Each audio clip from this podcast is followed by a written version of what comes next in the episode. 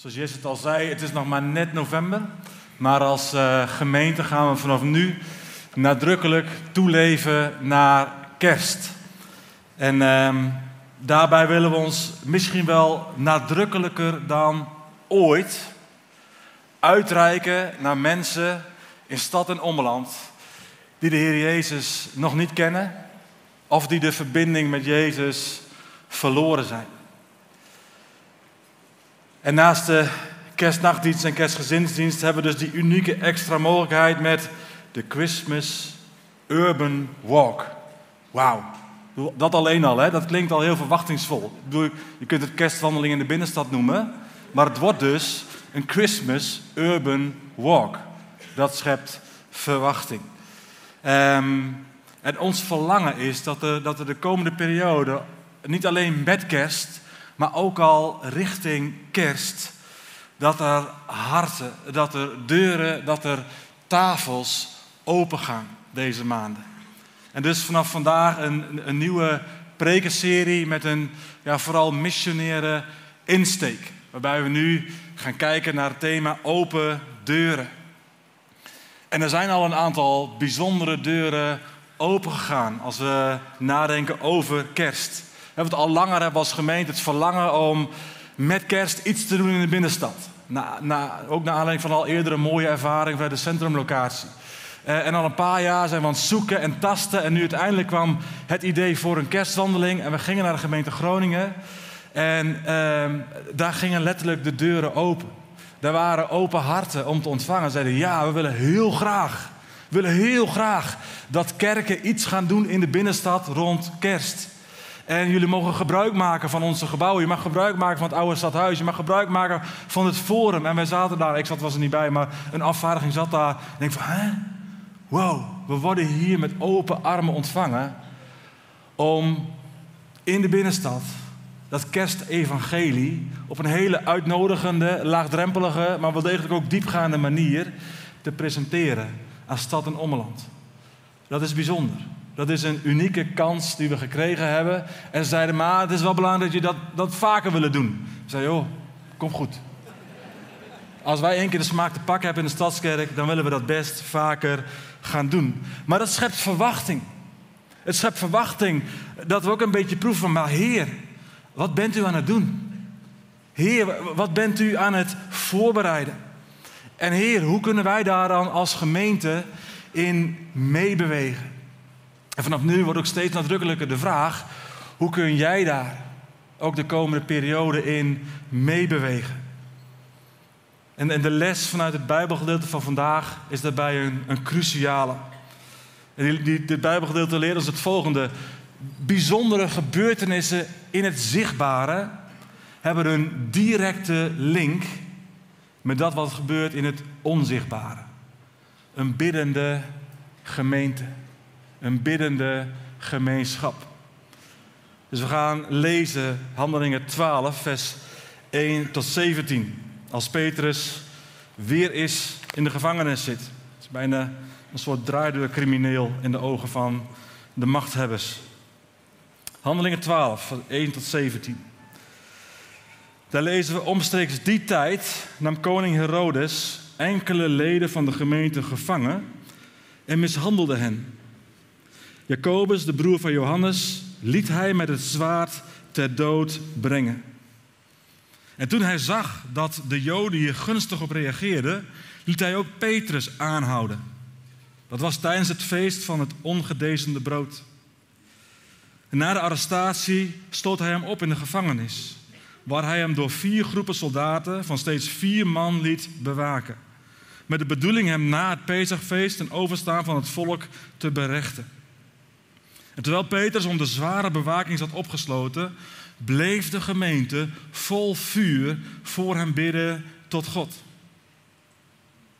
En in de nacht, voordat hij voorgeleid zou worden, lag Petrus te slapen tussen de twee soldaten, aan wie hij met twee kettingen was vastgekekend geketend. Ook voor de deur van de kerker stonden bewakers. En toen verscheen er plotseling een engel van de Heer. En een stralend licht vulde de hele ruimte. En de engel stootte Petrus aan om hem wakker te maken en zei: Vlug, sta op. En meteen vielen de ketens van zijn handen. En de engel zei tegen hem, doe je gordel om en trek je sandalen aan. En dat deed hij. En daarop zei de engel, sla je mantel om en volg mij. En Petrus volgde de engel naar buiten, maar zonder te beseffen dat de dingen die de engel liet gebeuren werkelijk plaatsvonden. Hij, meende een visioen te zien. Toen ze de eerste en tweede wachtpost voorbij waren, kwamen ze bij de ijzeren poort die toegang gaf tot de stad. En de poort ging vanzelf voor hen open. En toen ze buiten waren gekomen, liepen ze nog één straat verder, waarna de engel Petrus opeens alleen achterliet. Nadat Petrus weer tot zichzelf gekomen was, zei hij: Nu weet ik zeker dat de Heer zijn engel heeft gezonden om me uit de handen van Herodes te bevrijden en me te behoeden voor wat het Joodse volk hoopte dat gebeuren zou. Toen dit tot hem was doorgedrongen, ging hij naar het huis van Maria, de moeder van Johannes Marcus, waar een groot gezelschap bijeen was gekomen om te bidden.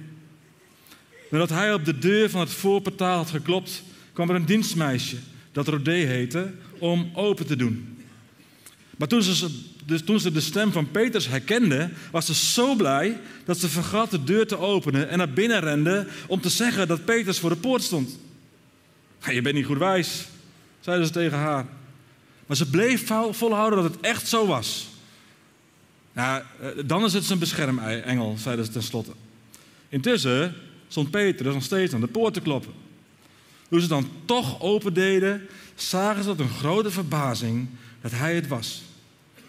Hij gebaarde dat ze moesten zwijgen en legde uit hoe de Heer hem uit de gevangenis had bevrijd. Daarna zei hij: Stel Jacobus en de anderen hiervan op de hoogte.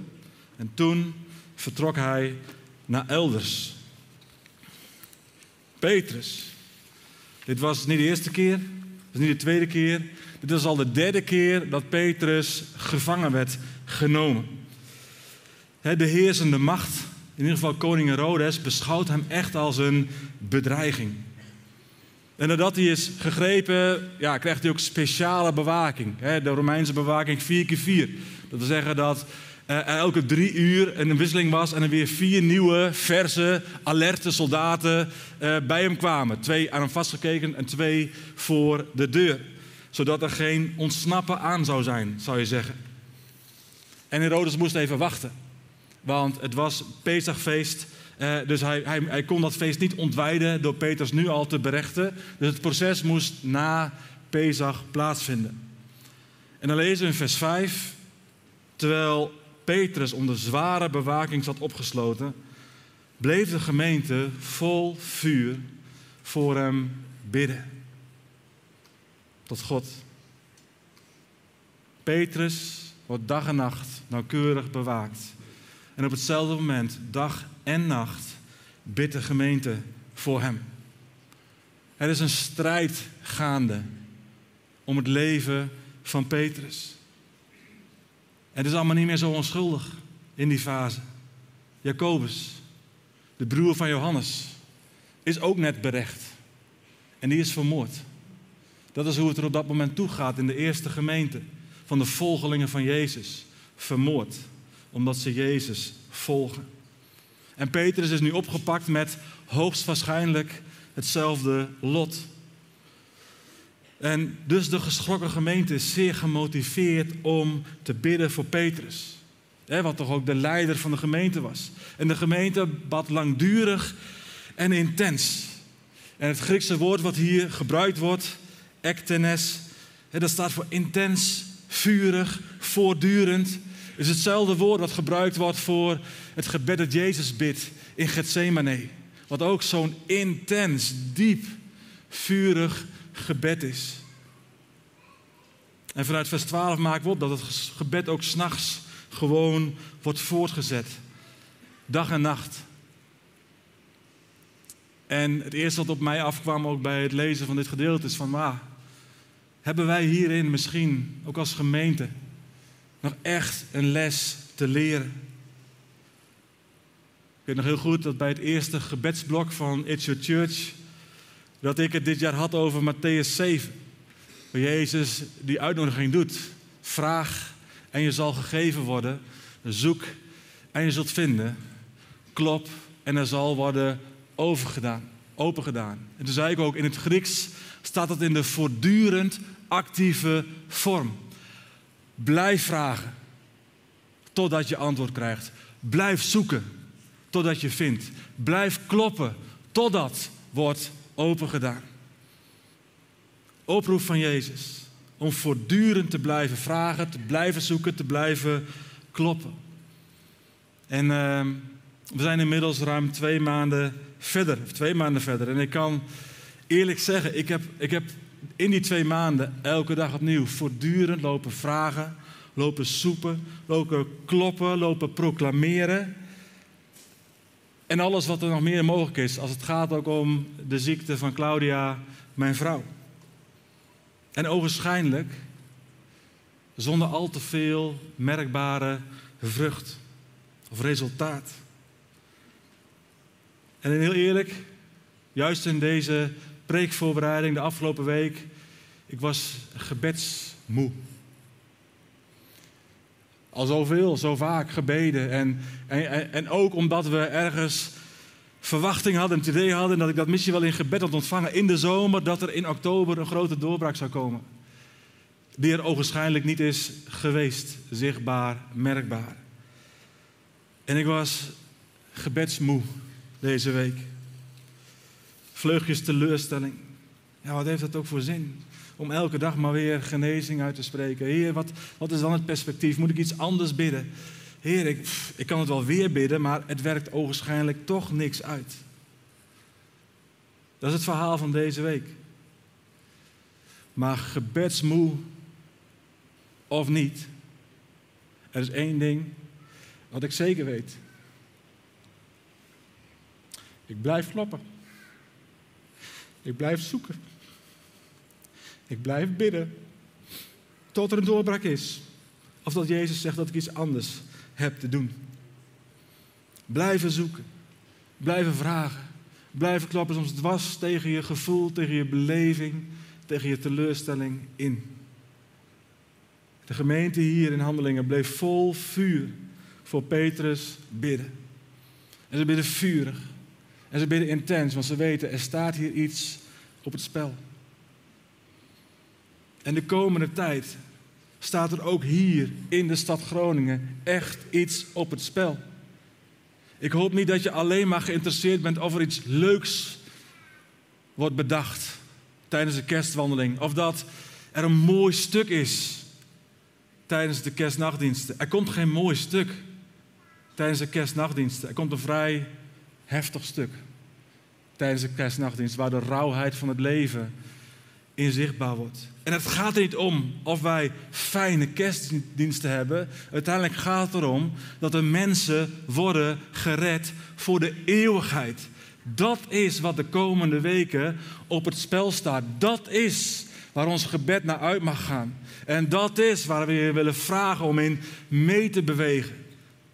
En dat het niet alleen maar is, oh, wil je, wil je meehelpen? Natuurlijk, die vraag zal komen. We hebben heel veel harten en heel veel handen nodig om dit mogelijk te maken.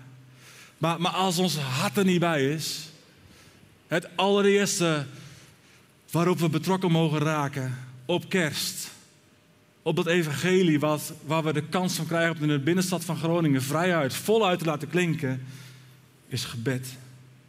En is strijden in gebed. Want er staat wat op het spel. Proactief, strijdend gebed. Dat we later kunnen lezen dat er in stadjes 12, vers 5 staat. Terwijl nog zoveel mensen in stad en omland gevangen zaten in de leugens van de duisternis, bleef de gemeente van Jezus vol vuur voor hem bidden tot God.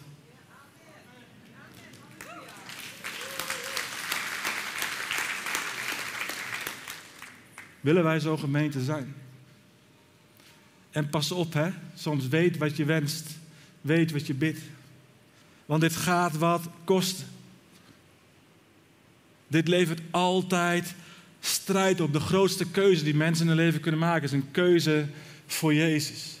En dat is een keuze om overgezet te worden van het rijk der duisternis naar het koninkrijk van het licht. En daar is strijd. Vanavond, dit, dit weekend is het Alpha weekend. altijd een bijzonder weekend, ook over de Heilige Geest. Maar er is altijd zo ongelooflijk veel strijd rondom het weekend. Waarom? Omdat het een weekend is waar zo vaak doorbraken zijn. En Heer, we bidden ook op dit moment voor het Alpha Weekend van onze gemeente, wat nu plaatsvindt. Zodat op dit moment daar ook vrijheid komt. Vrijheid om te kiezen voor u. We spreken vrijheid uit over de deelnemers. Bieden de volheid van de geest over hen uit. Dat ze durven om zich open te stellen voor u, Jezus. Dat u beschermt. Dat u alle duisternis ook laat wijken in de naam van Jezus. En dat daar uw licht doorbreekt. Jezus, doe uw werk op dit moment ook in het Alpha Weekend. Amen. Zijn we klaar voor strijd? Gisteravond nog een voorganger uit het land aan de telefoon. Die heeft net de diagnose kanker gekregen. En die ervaart het in gebed, hij is daar veel binnen mee bezig, dat dit ook strijd is in zijn leven. En ergens, hij was al fietsen en hij had op een gegeven moment heel duidelijk de gedachte van God. Er vallen doden en gewonden. Het is een slagveld in Nederland, in de geestelijke wereld. Zij was daar bewust van. Als we toeleven naar kerst, als dat evangelie blijven verkondigen, dat levert strijd op. En we hoeven niet bang te zijn, want Jezus is overwinnaar en wij zijn overwinnaars in Hem. Maar dat is wel wat meekomt. En daarin hebben we sterk te zijn en denk ik nog veel sterker te worden. We moeten niet naïef zijn. Maar als er dan mensen komen, en er zijn al veel beelden geweest van nieuwe stromen mensen die gaan komen. Veel heb ik dat ontvangen, ook vanuit mensen uit het land die dat hebben nou ja, geprofiteerd of hebben gedeeld. Van hey, ik heb de indruk dat God nieuwe stromen gaat geven. Maar er zit nog steeds naar mij toe de oproep bij Arjan: maak je mensen klaar. Maak je mensen klaar om mensen op te vangen. Die vaak met rugzakken volkomen. Waar zoveel duisternis in levens vaak is. Maak je mensen klaar. Zijn we klaar om als er daadwerkelijk veel mensen tot geloof gaan komen, misschien wel deze kerst, zijn we klaar om ruimte te maken. En zijn we klaar om ze te helpen, om ze aan de hand te nemen. Zeggen, joh, kom maar, laten we samen Jezus volgen. Ik wil je graag op weg helpen in die eerste beginselingen van wat het betekent om Jezus te volgen. Wat het betekent om je geestelijk leven te voeden. Wat het betekent om die Bijbel open te doen elke dag opnieuw. Om je voeding te halen. Wat het betekent om een gebedsrelatie met de Heer te ontwikkelen. Ben je beschikbaar, maar ben je er ook klaar voor? Sommigen van ons zitten hier al 10, 20, weet ik veel hoeveel jaar. En nog steeds ben je bijna niet in staat om een ander te discipelen. Dan gaat er iets grondig mis. Naar de tijd gerekend hadden geen leraars moeten zijn. We moeten het niet verslappen. Want dan gaan we keihard onderuit. Want als die mensen binnenkomen en denken, oh die stadskerk. Dat is zo'n mooie gemeente. En daar volgen ze Jezus. En daar ervaar ik de aanwezigheid van God. Ja, maar dan gaan ze ook aan je vragen: hey, ben, jij, ben jij een echte volgeling van Jezus? En, en lieve zus, lieve broer, wat is dan je antwoord? En dat ze dan vragen: maar klopt dat jullie gebed heel serieus nemen? Lieve broer en zus, wat, wat is dan je antwoord? En als ze vragen van, dus, dus jij vindt dat, dat dat gemeentes zijn, dat het alles te maken heeft met samen lichaam van Christus zijn. En dat, dat, vind je dat heel wezenlijk. Wat is dan je antwoord? Ook even, en dan wil ik niet flauw zijn en dan wil ik niet daar verkeerde druk op zetten, maar ook even in de wetenschap. Dat we volgende week Community Zondag hebben. En dat waarschijnlijk meer dan de helft van jullie daar niet komt. En een deel van de reden is, ja, ik heb er niet zo'n zin in. Ja, dat is niet helemaal mijn ding. Ik kom voor de stad naar de stadskerk voor andere dingen. Ja. Als je dan de vraag krijgt van hoe serieus neem je het lichaam van Christus? Wat is dan je antwoord?